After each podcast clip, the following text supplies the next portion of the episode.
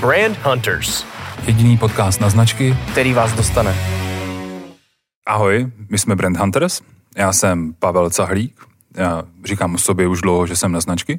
Ahoj, já jsem Jakub Kantor, jsem brand strateg a zabývám se tvořením a budováním značek. Tak, a my jsme tuhle epizodu dneska pojmenovali Jak začít budovat značku. A vlastně naším cílem pro následujících pár minut je vám vysvětlit náš pohled na branding, co branding znamená a další pojmy, které se teď v České republice docela doskloňují a často špatně. A určitě se podíváme na to, jak vůbec začít s tvorbou značky, co to proto dělat a koho všechno můžete oslovit, kdo by vám měl pomoct se značkou. Ať už to je brand strateg, brand manažer, brand konzultant. Takže toho máme hodně někdo dneska. Jiný. Takže čeká vás spousta informací k tomu, abyste si mohli vytvořit svoji vlastní značku. Jakube, branding, slovo branding, jo, jedno z buzzwordů určitě v, kom, v podnikatelské komunitě. Co ty vnímáš pod brandingem? Co je pro tebe branding? Pro mě, pro mě je to to, jak vnímají vlastně lidé značku, nebo kdybych to měl říct tak, jak to cítím, tak je to řízení vnímání značky. Ba naopak, bohužel se trenduje to, že branding je pouze grafika. Můžeš to vidět vlastně mezi grafiky, designery, napříč celým spektrem našem, našem, našem oboru. Jo, říká se, brand, udělej si branding a myslí se tím vlastně logo a vizitky a webovky třeba. Stačí se podívat do, do Google a najdeš tam, nebo když vyhledáš branding, tak tam najdeš věci právě, co jsi řekl, to znamená tvorba loga, tvorba vizuální identity. A já vlastně souhlasím, že branding není jenom právě o logu. Jedna z přednášek, kterou jsem se snažil jako tu komunitu trošku evangelizovat, bylo právě o tom, že značka není jenom logo. Nevím, jestli se mi to úplně daří, protože ve vyhledávačích jsou pořád ty agentury trošku výš než já. Za mě je branding vlastně to tvorba takového toho, té vrstvy nad tím produktem, toho nehmatatelného, co ten zákazník jako vnímá navíc od toho produktu, která pak jako umožňuje vlastně dodat do té značky další produkt a přenést na něho ty dobré vlastnosti, proč, co ten zákazník už vlastně v, té, v tom předchozím třeba viděl. Mm-hmm. A to řízení té identity, té vizuální identity, je jenom teda jedna část, kterou byste měli dělat. Takže branding jako takový, když teď odhlídnu ještě od toho, co dělá Seznam, že má jeden reklamní formát pojmenovaný jako branding. Tohle je úžasný, jo. A nejenom Seznam, tady bych možná pak jako kopl i do vlastního družstva, ale to teda branding rozhodně ani za mě není. A vlastně se dneska o tom nebudeme ani takhle bavit, takže pokud posloucháte jenom kvůli vizuální identitě, tak vás trošku zklamem. Určitě, určitě za mě ještě, abych, kdybych měl říct ten branding jako celek, já vždycky, když někde prezentuju, tak snažím se vysvětlit majitelům firem, že tam je ta spolupráce mezi strategií a designem, strategií a zákazníkem a strategií a zaměstnancemi. Protože ten branding se dál potom rozšiřuje na třeba employer branding, employee branding a mnoho, mnoho dalších, sonic branding. Jo, je tam spoustu dalších pojmů, které vlastně zahrnuje celkový branding. Proto je důležité si říct, že to fakt není jenom o grafice. Tak a já možná udělám ještě malou reklamu na naše další epizody, protože to, co tady teď Jakub vyjmenoval, tak se určitě objeví i v některých z nich těch dalších. Pokud třeba nevíte, co je sonic branding, tak určitě s náma zůstaňte. A, a jenom, Jakube, já jsem teď zaslechl, že vlastně branding můžete dělat úplně bez ničeho. Jo, jakože k tomu nepotřebujete vůbec nic, stačí mm-hmm. se koukat na Č T dvacet čtyři, dělat to vlastně selským rozumem. Je mi jasný, že teď odpovíš ne. Protože nikdy. Přesně tak, jako já jsem, když jsem to taky slyšel, tak jsem šel málem do kolen. Ale jak bys to teď vlastně těm lidem, co nás poslouchají, určitě třeba i z podnikatelských vrstev, vysvětlil, proč to tak není, proč to nejde dělat vlastně selským rozumem. Selským rozumem. Já bych jim možná vysvětlil to, co jako branding opravdu je. A možná je fakt důležité si uvědomit, že ten konzistentní branding může být totální game changer pro vaše podnikání. A celkově, když se podíváme, když potřebujeme nastavit branding, musíme se podívat do strategie značky. A pokud máme strategii značky a ten branding je konzistentní, to znamená, že naše značka opravdu vyniká a je odlišná od konkurence, tak máme mnohem jasnější vizi, jak se spojit s naším zákazníkem. Takže určitě je důležité si uvědomit, že branding se může stát vaším největším game changerem ve vašem podnikání, protože navazuje na strategii značky. A pokud máme dobře sestavenou strategii značky a náš branding dává smysl a je konzistentní, tak můžeme uspět na celém trhu. Jakube, to bylo hodně, hodně slov, uh, hodně termínů. My zase některý z nich ještě budeme mít samostatně v epizodách, ale strategie značky. Určitě něco, co uh, je teď taky skloňovaný. Uh, už to není teda za nás, už to rozhodně není buzzword. Co to vlastně má dělat? Co je podle tebe strategie značky? Podle mě je to vlastně strategie podnikání ve své podstatě. Mm-hmm. A, protože ta značka jde za mě hodně do toho biznesu a jde ruku v ruce a ovlivňují se. Mm-hmm. Takže a, já mám tenhle pojem takhle zafixovaný. Podle tebe je to co? Podle mě je to dlouhodobý plán, jak se odlišit od konkurence a jak spojit kreativitu s podnikáním. OK. No a zase mám malou značku, dejme tomu, hodně klientů mých jsou prostě malý značky. Jak tohle mají udělat? Jak, jo, protože nemají velký marketingový tým, já tě se snažím navést na to jedno slovíčko, který tady máme trošku jako dohodlý. A když teda to nemůžou dělat podle sebe, selským rozumem, tak co by měli v tenhle moment udělat? No, tak je to jednoduché. Buď si poslechnou tenhle podcast, anebo si objednají nás dva. Nic jiného neexistuje. OK, tak to je asi jako prvoplánové jasný, ale teď, když dejme tomu, že si nás nechtějí objednat, než chtějí zjistit, jestli vůbec jako jim branding něco přinese, tak co bys jim poradil? Co bych jim poradil? Tak určitě hmm, připravit se na to, že to nebude jednoduchá cesta, protože vlastně značka nebo brand a branding jsou dost složité témata. Takže vzít to někde úplně od začátku, ať už připravit si tu svoji vizi, tu svoji myšlenku a rozpracovat si do nějakého nosného textu, o kterého se může opřít a případně vlastně na, na základě tohohle vytvořit si nějakou strategii. Protože tam to všechno začíná, u té, u té vize, u toho takzvaného poslání, co chceme vlastně dělat a proč to chceme dělat. Jo, mně se, mně se jako vždycky strašně líbí a tři základní otázky Martyho Neumeiera, který jako říká, kdo jsme, co jsme a pro, proč to vlastně děláme. Tam bych asi začal, kdybych začínal u sebe, kdybych se vrátil zpátky. Já tu třetí otázku znám trošku parafrá, jako parafrázovanou a to je, proč by to někoho mělo zajímat. Mm-hmm. A je to přesně takový ten moment, kdy ti moji klienti začnou jako uvažovat, že to vlastně sami nedokážou sformulovat. Ano. A potom se vlastně začínáme víc jako bavit o té značce a ono je to takový jako icebreaker a vlastně to tak jako dovede do te, na tu práci po tom, co vlastně v tom brandu máme udělat. A my oba dva působíme jako brandoví strategové. Existuje ještě pojem brandový manažer a brandový konzultant. Tak, protože dneska zkusíme vyvracet ty mýty, co jsou kolem toho brandingu ve své podstatě. Tak jak bychom je rozlišili? Kdo je podle tebe brandový manažer? Je podle mě brandový manažer, tak je to určitě člověk, který má na starosti chod značky. Já vím, že jako tady se to u nás moc nenosí, ale normálně v Americe se tomu říká C B O a je to šéf brand officer, který má na starosti pouze všechny aktivity značky a chod značky. U nás se to prostě nenosí, bohužel. U nás je brand manažer a ten by to měl mít na starosti.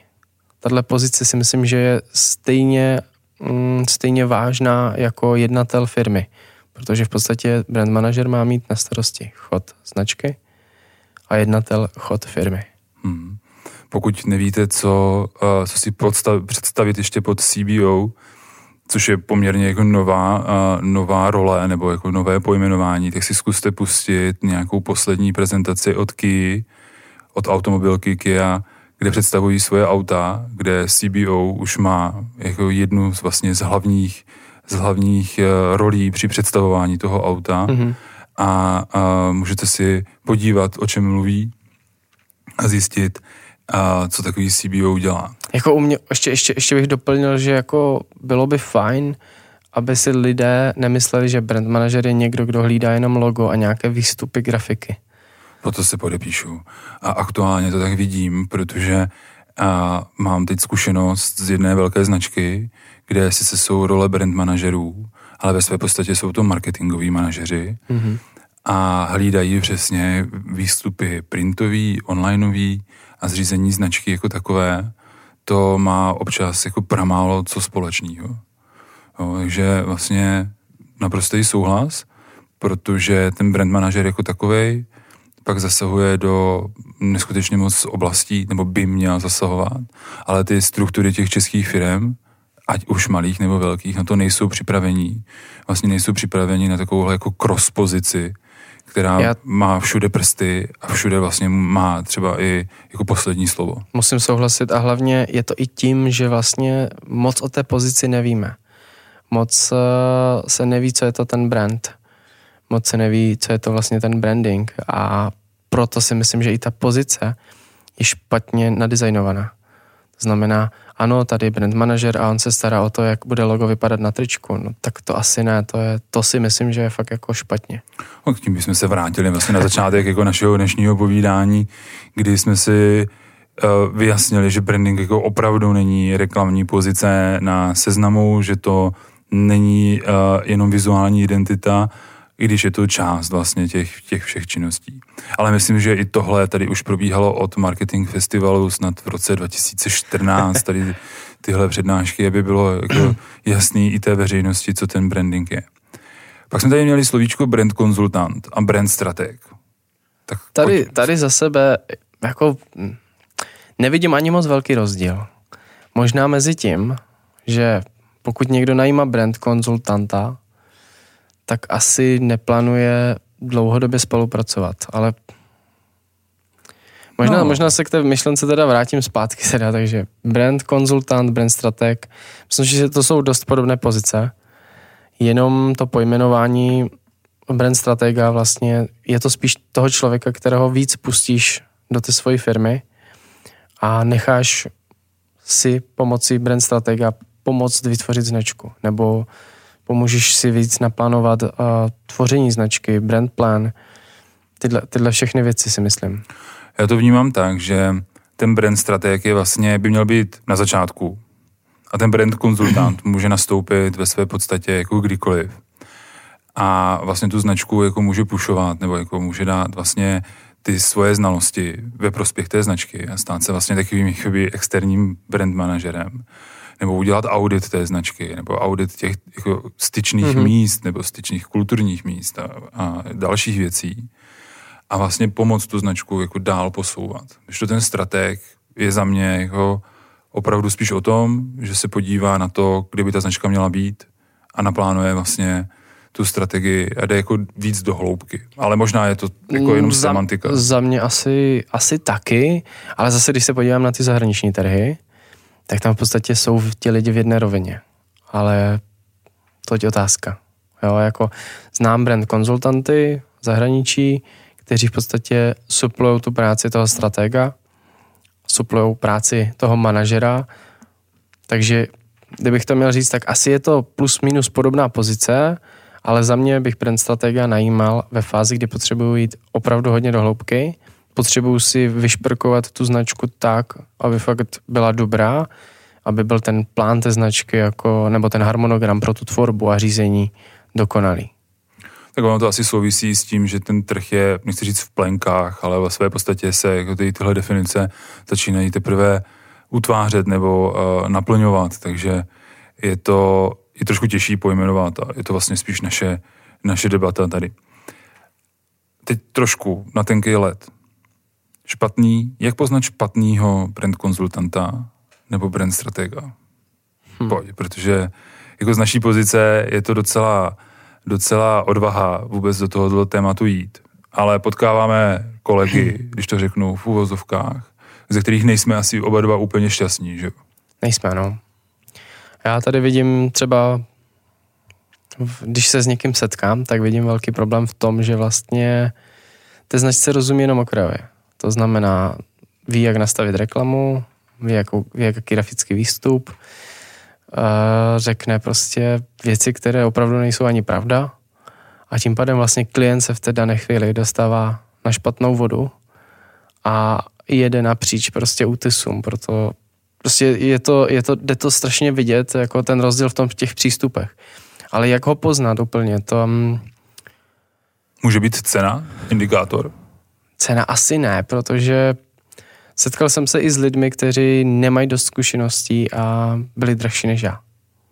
Okay. To znamená, že teď to vyznělo jako, že jsem hodně drahej. A nebo hodně levnej. Rozumím. Ne, určitě indikátor nebude cena. Já bych se díval na ten přístup k té značce. Hmm. No, ono se tomu říká no, T-shape vědomosti, to znamená hmm. jako ten rozptyl těch vědomostí napříč uh, těm.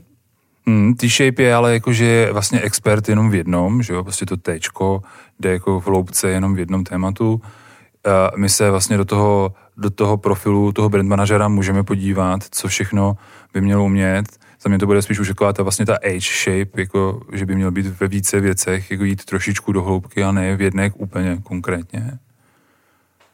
Ale pořád jsme u toho, jak poznat, toho, jako, jak odlišit zrno od plev. Mm-hmm. To teď bylo hodně arrogantní, ale jako vlastně dobrého konzultanta, tak, aby nepoškodil vaši značku, že jo. Je třeba nějaká otázka, která, na kterou by se náš posluchač, to znamená třeba i ten podnikatel, mm-hmm. při první schůzce nebo při tom prvním briefu měl, měl zeptat a podle ní jako poznat, jestli ten člověk jako ví, co dělá za tebe? Uvažuji. Hmm. Za mě je to... Zkus teď ty. Jo, za mě je to právě... Uh, ta otázka od, od Martyho Neumeiera, ta třetí vlastně, nebo vlastně všechny ty tři, jo, ve své podstatě, teď dáme teda radu té konkurence, takže teď zase, milí posluchači, pokud se vás někdo zeptá na tyhle tři otázky, které teď vyjmenujeme, tak to slyšel u nás. Ne, dělám si, teď si dělám trošku srandu, ale kdo jste, co děláte a proč by to někoho mělo zajímat. Jo? A je to ukázka toho, že se ptá vlastně na tu značku, jo, ptá se na to podnikání, ve své podstatě i na ty zákazníky, v té, jako jak v té druhé, tak v té třetí otázce, protože proč by to nikoho mělo zajímat, je vlastně potom ná, jako návod na to, jak vytvořit to teď USPčko, další z, z, buzzwordu, z buzzwordu Unique Selling Proposition, taky některýma naprosto uh, uctívané. No, já potom mám tady o trošičku obavy, že hmm. přijdou ti nabušení uh, s prominutím ra- marketáci, kteří začnou házet tyhle buzzwordy a klient je vlastně z toho rozložený a myslí si, že tohle je špičkový profík. No, ale potom se vlastně odlišuje to zrno od plev, no. Protože buď toho klienta necháš jako úplně, nechci říct narušeného, ale jako na holičkách, aby ti odpověděl, anebo s ním začneš komunikovat a jako vlastně utvářet. Já si myslím, obraz. Že ten asi největší markantní rozdíl je v tom zájmu, do jaké hloubky jde ten člověk s tou značkou. To znamená, pokud já jdu za klientem, snažíme se probrat kompletně všechno. Ať už to jsou zaměstnanci, zákazníci, vizuál, licence, ochranné známky. Chci vědět všechno, chci vědět opravdu, jak ta značka je zdravá. Udělám samozřejmě pomocí auditu, zjistím co a jak. A tam si myslím, že to je asi ten rozdíl, kdy oni poznají, tohle je asi člověk, který tomu hodně rozumí, anebo tohle je člověk, který nám chce jenom spustit reklamní kampaně. Můj dotazník před, před spoluprací, a mimochodem už pár značek taky jako docela vystrašil, i když tam mají napsaný, že když neví, tak... Tak mají zavolat. Tak mají zavolat, a, nebo nevyplňovat a nelámat si s tím hlavu, nebo nebulšitovat a nevymýšlet si. Tak má asi jako deset až patnáct strán, teď jsem určitě někoho jako vystrašil, ale ve své podstatě je to pro mě základ, jak jít právě do té hloubky, jako mm-hmm. ve všech těch oblastech, co by, mm-hmm. co by značka měla pokrýt. Jo. A mimochodem, pořád kolem toho kroužíme, jako, co jsou vlastně ty oblasti, který by teda ten brand konzultant, na který bych se měl ptát, nebo který, který z těch oblastí vlastně pokrývá. Už jsme tady řekli určitě strategii značky, nebo vlastně to, jako to plánování. Marketingová komunikace? Určitě. Určitě v nějaké podobě, to znamená v nějakém plánování? Určitě by měl vědět, jak pracovat s daty. sto procent. To znamená zanalizovat si trh. Takže výzkumy. Případně plus interní data, přesně. Které, které firma má k dispozici. Za mě zasahuje hodně i do obchodu. Určitě. A to až vlastně na úroveň třeba klidně in-store marketingu. Za mě jako určitě, kam já často jako jdeme do té hloubky, i ta firemní kultura, což hmm. po, do nitra té firmy. Přesně. To znamená... Rozklíčovat to D N A celé té značky, což jako zase ne všichni úplně umí. Hmm. Za mě jsou to ještě určitě jako finanční data a určitě se podívat vlastně na, měl by jako umět číst P and L ku, měl by, měl by se orientovat v rojce a měl by prostě vědět, co té značce přináší. A vlastně, já tady mám ještě takový malý taháček, protože vždycky na to zapomenu, protože to taky v Čechách není úplně, úplně běžný, tak je to vlastně research and development, jo. To znamená mm-hmm. vývoj nových produktů, kde vlastně, kam by se ta značka měla, měla dostat, nový trhy a, a podobně. A tady, tady vlastně jakoby tohle, co jsi řekl, tak uh, souvisí vlastně s pozicí značky. To znamená, měl by se orientovat v tom, jaké jsou pozice značek a zanalyzovat to v rámci positioningu. Tak, přesně. A ten profil tím pádem, který jsi tady zmínil, tak je jako spíš plošší než ten, než ten T-shape, teda za mě. A, a musí být vlastně docela multidisciplinární. Jo. Jako. Určitě. A znovu jenom zopakujeme, není to fakt jako jenom o tom logu, nebo o tom řízení logu, ale vlastně o všech těchto disciplínách, které jsme tady vyjmenovali. A zase by určitě bylo dobrý, aby zaznělo, že aby se, se si nemysleli, že brand strateg nebo brand konzultant je takový Ferda Mravenec. Je, je opravdu důležité jako jít do hloubky těch věcí, to znamená, my musíme vědět spoustu věcí okolo, ať už je to biznis, ať už jsou to data. U mě třeba výhoda toho, že jsem byl designer a rozumím si s vizuálem, jo, ale ten člověk musí opravdu umět číst napříč tou firmou, napříč tím podnikáním, napříč trhem, napří, napříč a na konkurencí, jo, takže... A dostat k tomu volnou ruku ideálně tak. Jako z nejvyšších míst. Pojďme zase zpátky na zem, protože spousta třeba i těch mých menších značek nemá jako uh, research and development, jo. Maximálně je to třeba jako, jako v mozku toho, toho majitele nebo něco podobného, tak to je přesně to oddělení. Jako. A jak teda začít? Jo, kde začít? Jo, jsem, dejme tomu, jako fakt majitel malé firmy. Uh, zjistil jsem, že jako, už jako marketingem další, mm. další peníze nevydělám, pořád vydělává dobře. Zeptám se jinak, zakládáš nebo mm. už máš a... Chceš se rozjet. Já bych si to chtěl dneska trošku jako ulehčit, jo, protože u toho zakládání nebo u těch startupů je to ještě jako o ně, o, úplně o něčem jiným. Jo. Takže jako pojďme pro dnešek. Takže už máš už společnost, firmu. máš firmu a chceš, chceš začít budovat značku. Tak, protože jsem zjistil, že třeba na trhu je spousta dalších generických e-shopů, který mm-hmm. dělají to stejný, a, nebo chci zhmotnit to, co mám v hlavě, ale zákazníci to tam nevidí. Jo, na tom hlavním mm. touchpointu, třeba na webu. Nebo jsem zjistil, že mi už vlastně jako každá koruna, kterou nasypu do PPCček, nepřinese jako to plus, který nosilo předtím. Mm. Jo, to jsou za mě takové jako tři hlavní, ani nejsou hlavní, nejsou, jako není to výčet konečnej, ale takový tento uvědomění si, kdy musím něco dělat a nejspíš teda padne volba na budování značky, protože Jasně. jsem to někde četl, nebo protože mi to někdo doporučil. A... Tohle je asi ta nejhorší metoda, jakože říct si, že jsem to někde četl, že to bude asi fajn, protože člověk pak na to vůbec není připravený. A tam se dostáváme vlastně do té pozice, že klient vlastně ani neví, co od toho očekávat.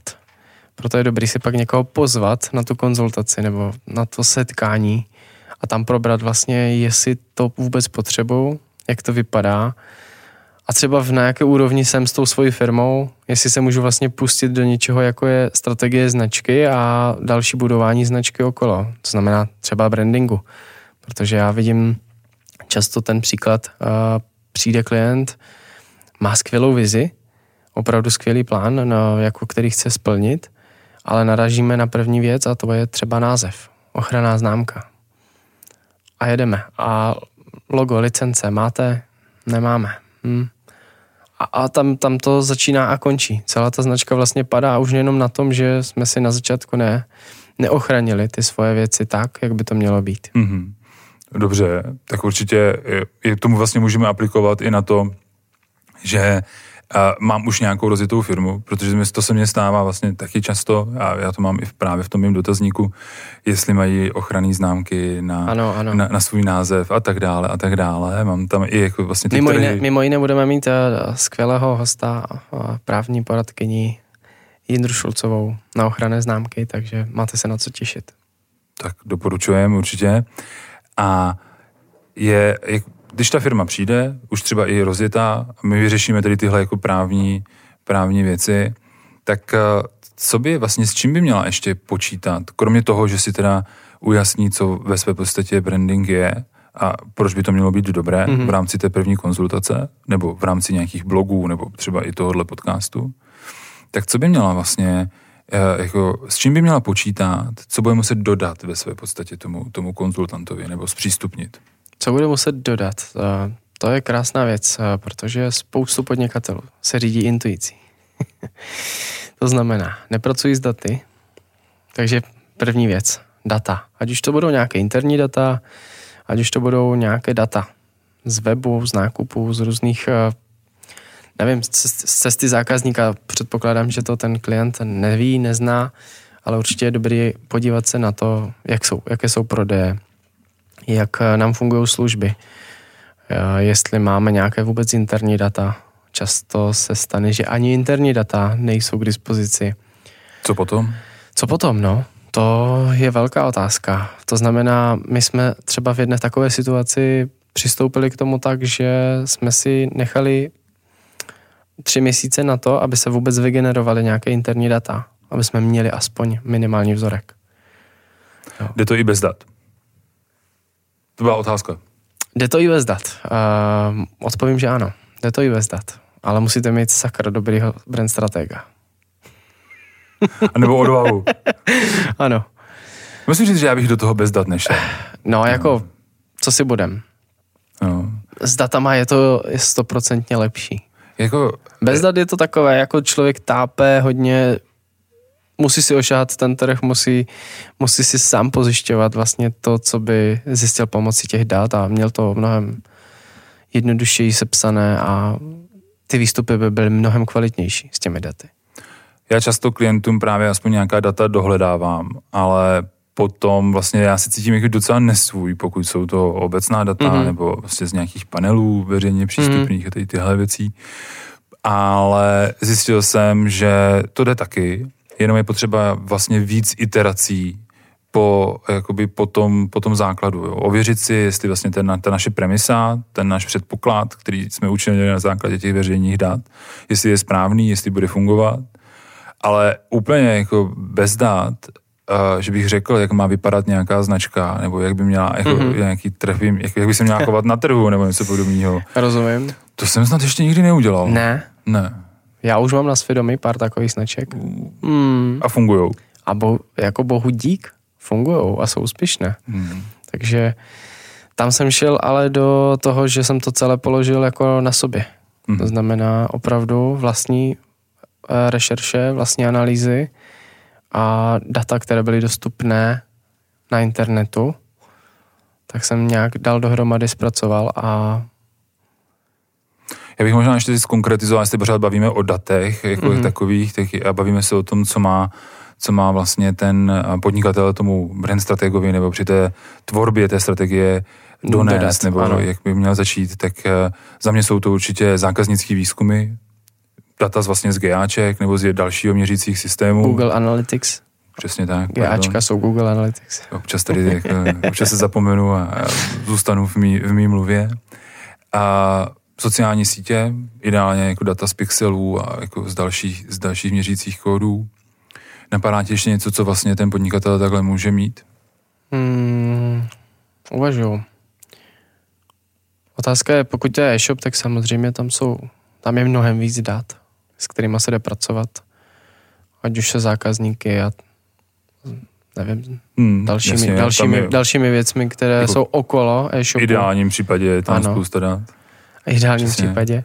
Pak a u těch, u, těch, u těch služeb a u těch menších, tak uh, asi to, co jsi řekl, plus bych možná pracoval s tím, jako jaké zákazníky máme, nějak to aspoň vydedukovat to chování těch, těch zákazníků, to znamená finanční toky, nějaké cash flow, hmm. jo, zjistit, zjistit, jestli jsou nějaké měsíce hluché, nebo kdy máme sezonu, že u těch služeb je to v podstatě mnohdy úplně jinak než u těch e-shopů a u těch ostatních firm. Já se pak v rámci toho, na co se doptávám, tak jsou vlastně jako ty interní dokumenty, které zase jako české značky, ty malý nebo menší, ty střední, ale vlastně i ty velký, jako často nemají definované. A teď jako narážím hodně na, na misi, vizi a hodnoty. Pro spoustu lidí je to, když se na to ptám, tak je to vlastně abstrakce, jako abstrakce zbytečnost, marketingové cvičení.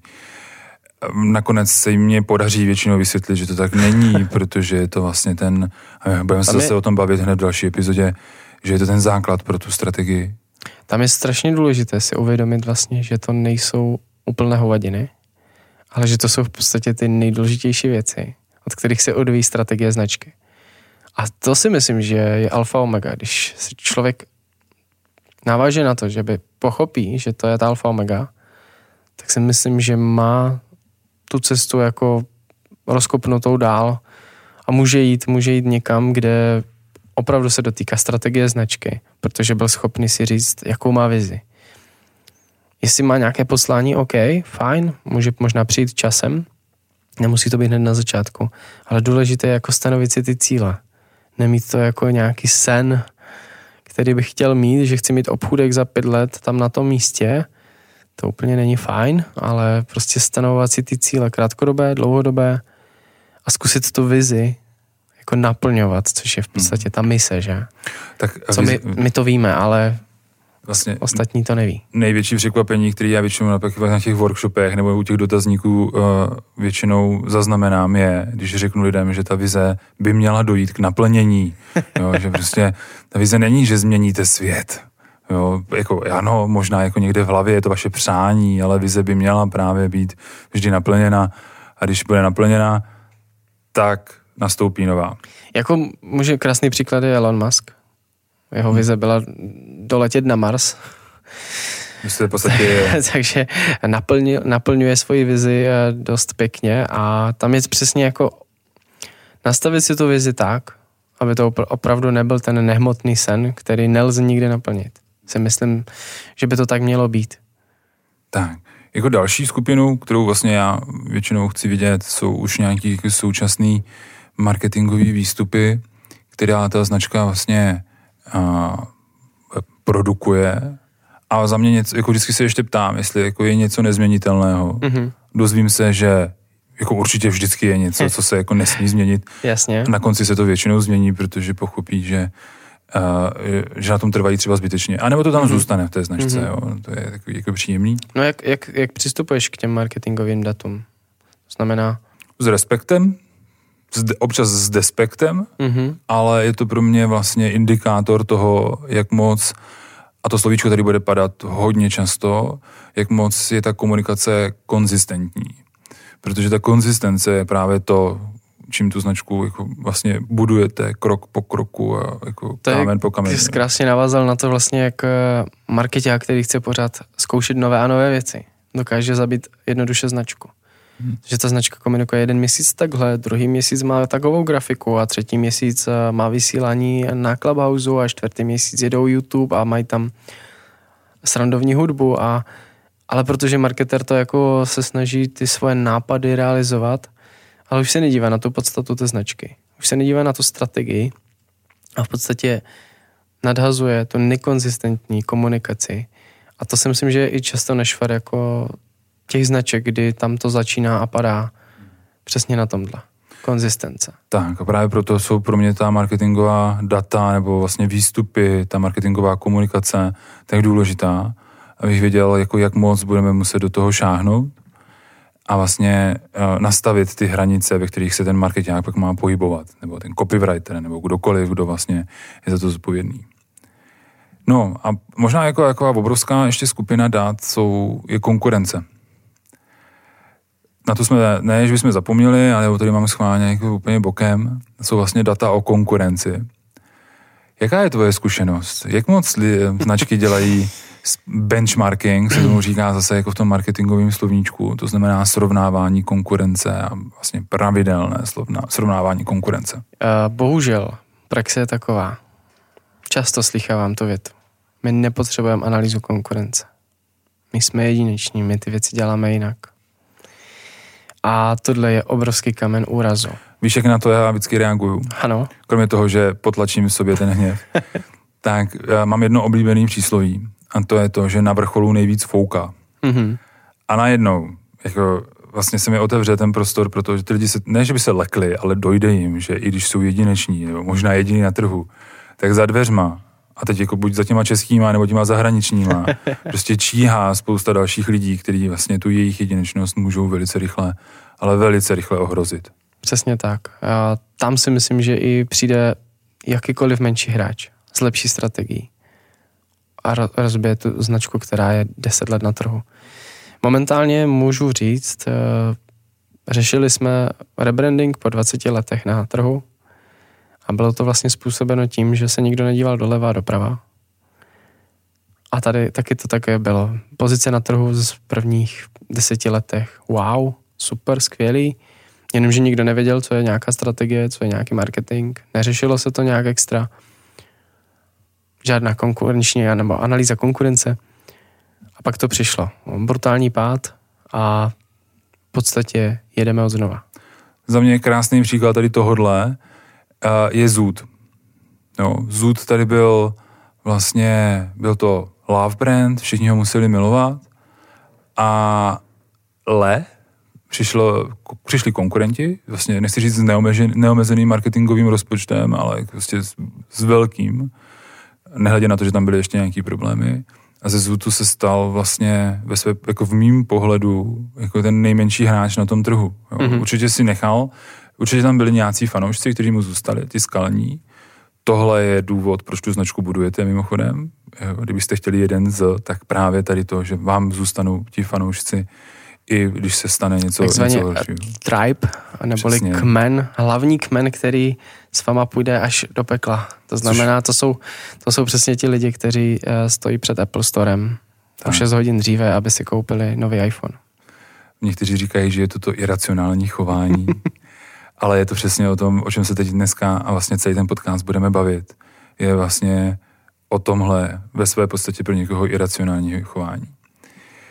Ono je ještě možná hezky říct, že vlastně jako branding v podstatě je nejsilnější strategický a psychologický nástroj značky. To je přesně ono. Tohle dokáže ovlivnit tolik lidí, když máte dobře sestavenou značku. A pokud si myslíte, že toho dokážete sami ještě znitra té značky identifikovat, popsat, tak, aby tomu rozuměli i ostatní, kteří na té značce pořád ještě budou pracovat do budoucna a aby to bylo konzistentní napříč dobou, možná i trhy, a pořád si myslíte, že to dokážete sami, tak klobouk dolů, určitě vás rádi vezmeme na nějaký z našich projektů. A protože ten, té práce na tom je jako neskutečně moc. A určitě pokud se staráte ještě o chod svýho e-shopu nebo jako své značky nebo zaměstnance, tak i z tohohle důvodu si nemyslím úplně, že to dáte na první dobrou selským rozumem. Nebo...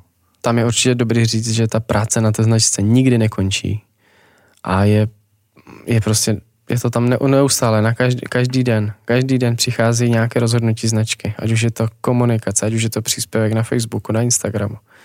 Každý den musíte rozhodnout o tom, jak, jakým krokem se značka vydá.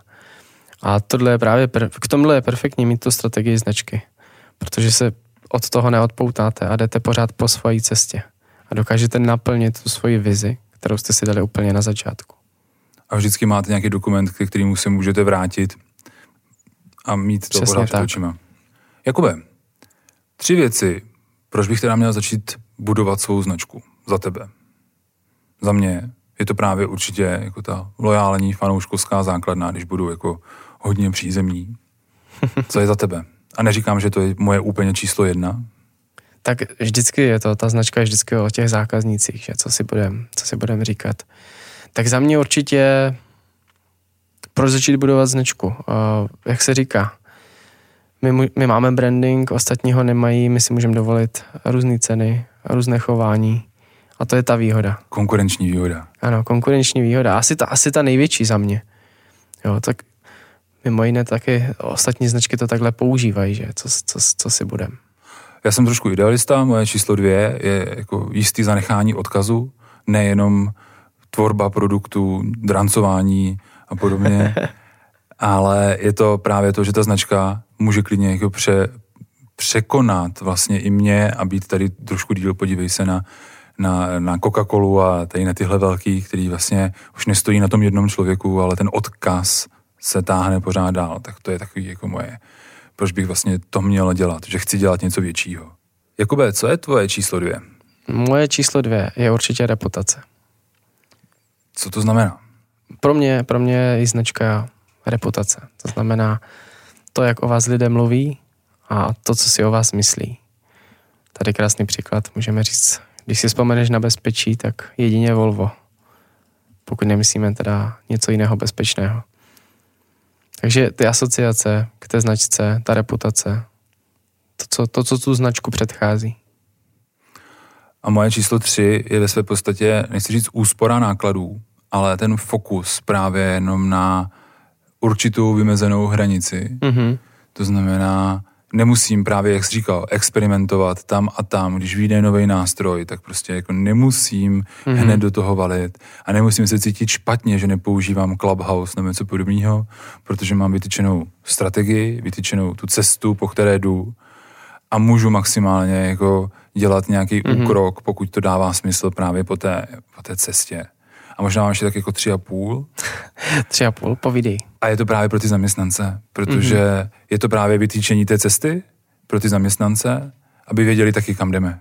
Jo. Jako ono je určitě důležitý ten employer branding. Za mě to teda, ta trojka je spíš, uh, pro mě je srozumitelnost značky a jedinečnost té své kategorii. To, tohle jako si myslím, že jsou za mě důležité věci a opravdu ta tři a půlka to je ten employer branding, který je velmi důležitý a mimo jiné s velkou součástí celé firmy. Tak, pokud chcete začít s budováním značky, tak určitě se mrkněte uh, na nějaké blogy, existuje poměrně dost dobrých knížek, uh, kterýma můžete začít, my vám dáme nějaké tipy uh, v popisu našeho podcastu a pokud vám ta ty informace, které jsme vám tady dneska dali, dávají smysl, tak určitě vám s ním rádi pomůžeme. A můžete se na nás těšit u dalšího dílu. Přesně tak. Mějte se krásně. Ahoj. Brand Hunters. Jediný podcast na značky, který vás dostane.